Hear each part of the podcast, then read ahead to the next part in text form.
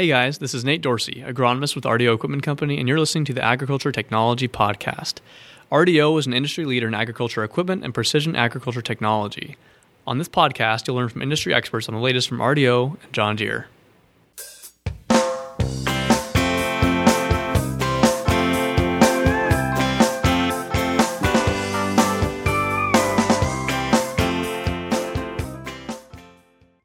Welcome back, everyone, to another episode of RDO Equipment Company's Agriculture Technology Podcast. Thanks for tuning in.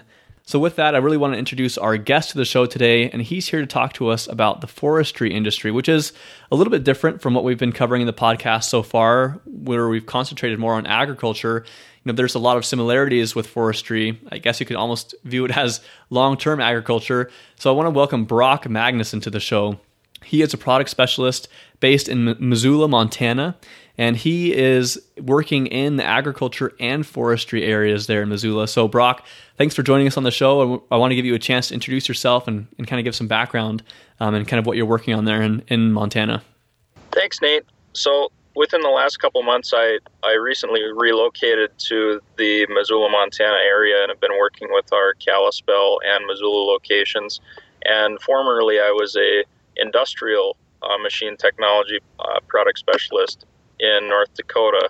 So now I'm not only working with the worksite technology or the construction equipment and and the related technology there, but also forestry technology and and ag and guidance technology. So, how has the transition been from going uh, from being in North Dakota into Montana and kind of shifting gears a little bit?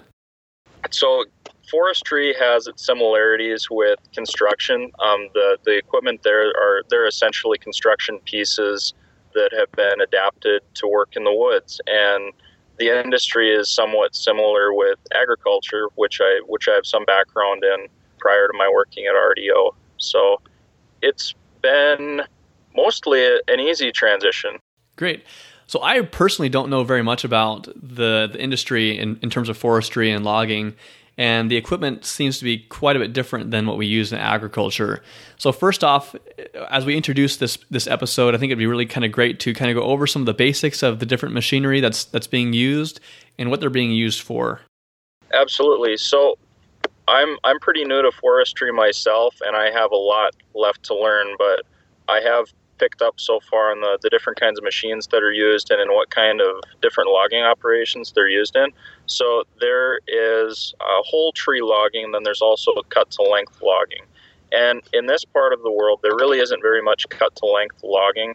And cut to length logging is essentially cutting the tree off at the stump and you're processing it at the stump. And then you are loading it onto a wheeled vehicle, which we would call a forwarder and that would transport the timber to a loading site where it would it would uh, get moved onto a truck.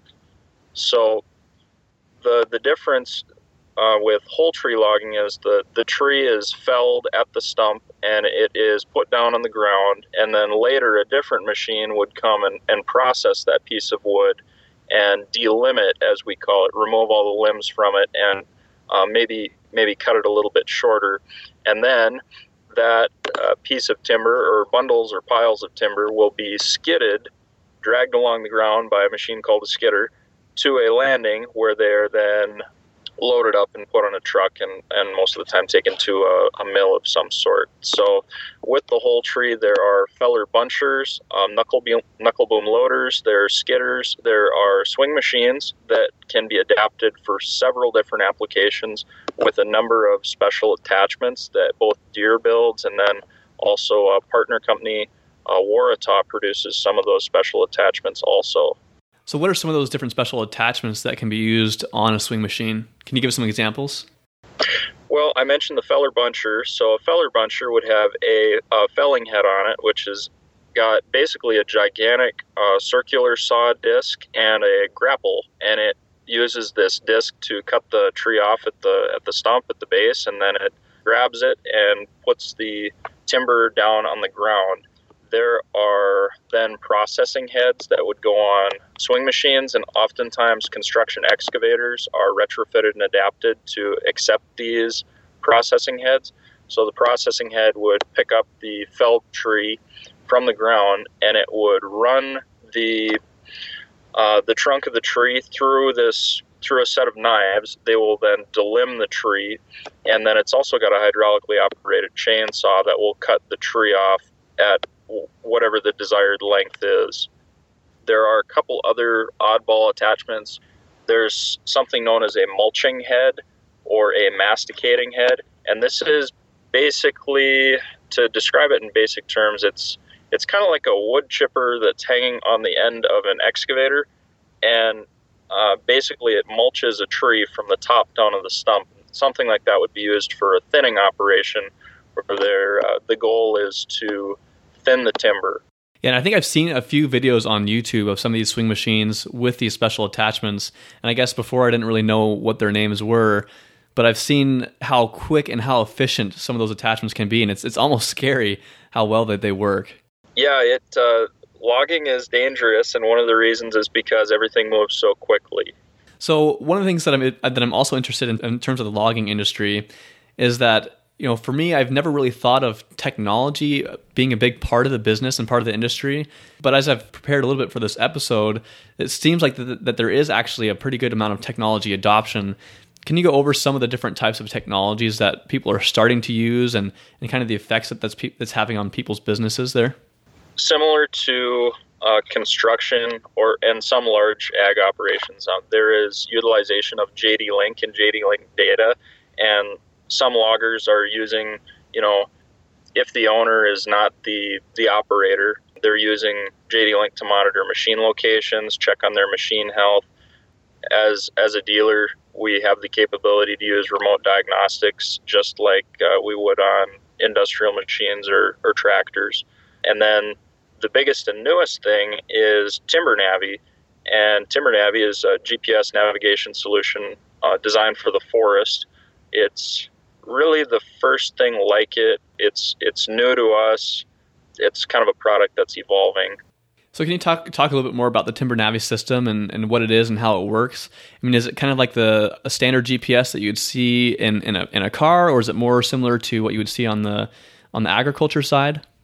It's it's kind of a blend of both. It's really similar to a touchscreen GPS that you would see in a car, except it's it's a larger monitor. It's Windows based. It's essentially a touchscreen Windows PC with the Timber Navi software loaded onto it.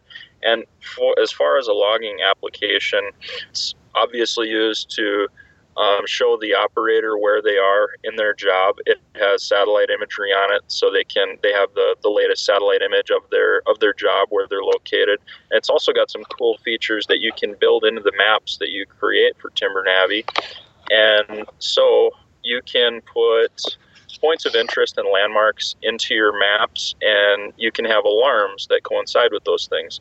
So you can also create what they call a cut block, and that would be the boundary of the, the timber sale or the timber job.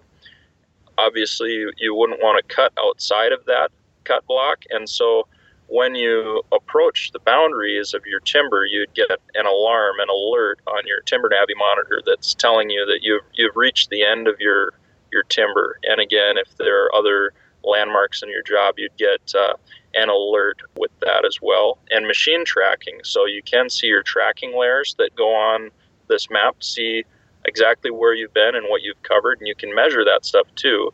So you can measure the distance that you've traveled, and you can also measure area. So it can be awesome to see how many acres you have uh, harvested at the end of a day or the end of a week. So if I'm an owner of one of these businesses and I have operators that are out in the field I assume that I can see them using the using the JD Link system. Can I also set things like geofences or curfews for my equipment and for my operators to kind of better manage a fleet of equipment that's out there? Absolutely, you can set up the geofence so that if a machine changes job job sites or moves someplace that is not supposed to, uh, you you would be alerted. And then curfews as well. Many of these job sites are very very remote, so they would be, you know, not not nearly as accessible as many construction job sites for, say, uh, vandalism, for instance. But with that, the level of security would be very low since since these sites are so remote most of the time. So in terms of in terms of laws, I think I would imagine there are some laws around timber and harvesting. Are there any ways that this technology is helping businesses and operators better able to manage those things and make sure that they're following uh, anything that applies to their to their operation? Definitely, like with Timber Navi, I mentioned the cut block and the cut block alarms. So there are fines if you're harvesting uh, on uh, U.S. Forest Service land and you would harvest outside of your cut block area. There, there can be heavy fines, and the the cost of the investment in Timber Navi could easily offset cost of potential fines. Great. So I'm also kind of inter- interested to learn more about your own learning experience. I would imagine that your learning experience in getting into the industry and learning about the, te- the technology and the equipment is probably very similar to other people who are, you know, in the logging or forestry industries and trying to learn about this technology as well. Do you have any experiences or stories that you can share about learning the equipment and technology and working with some customers out in that area that really highlight the value in some of this equipment? So, for the most part, I've, I've been relying on our, our forestry salesman heavily. He's got many, many years of experience with these customers, so he's got some excellent relationships, and that's been very helpful in like making job site visits so that I can learn the different processes and different kinds of logging and see all of this different equipment in action. So, been on probably half a dozen different logging jobs, and each has been a little bit different. There's there's been some uh, steep slope logging with track machines, and then also some line logging where there are there are cables that are up high, and then a bundle of logs is then riding this cable up a very steep slope, as opposed to a wheeled skidder dragging a bundle of logs around, which which I've seen on other kinds of jobs. And then there's even been somebody that was you know logging their own pasture, and so it, has been a little bit of everything. But I've just been uh, trying to get exposed to uh, whatever I can to uh, broaden my understanding of forestry. So, if someone's interested in learning more about this equipment and technology, who do you recommend that, that they contact? Is that is that you, or are you really the only technology person kind of working in the forestry area, or are there other people? What, what would you recommend for those who are interested in learning more? Could absolutely contact me, or or some of our salesmen that work with forestry equipment. So, Bill Jones is our uh, forestry equipment salesman in Missoula. And in Kalispell, Montana, we also have Wayne Boulay, who sells some industrial equipment uh, along with uh, forestry equipment. Then I know there's uh, there's Buzz in Arizona that also sells some uh, some forestry equipment, and he would have some knowledge. Well, thanks so much for spending some time with us today, Brock. I really appreciate you taking the time to share with us some more about the technology and that that industry, which is probably new to a lot of us. So, thanks a lot. Yeah, thank you, Nate. Visit rdoequipment.com slash podcast to listen to new episodes and catch up on any that you missed.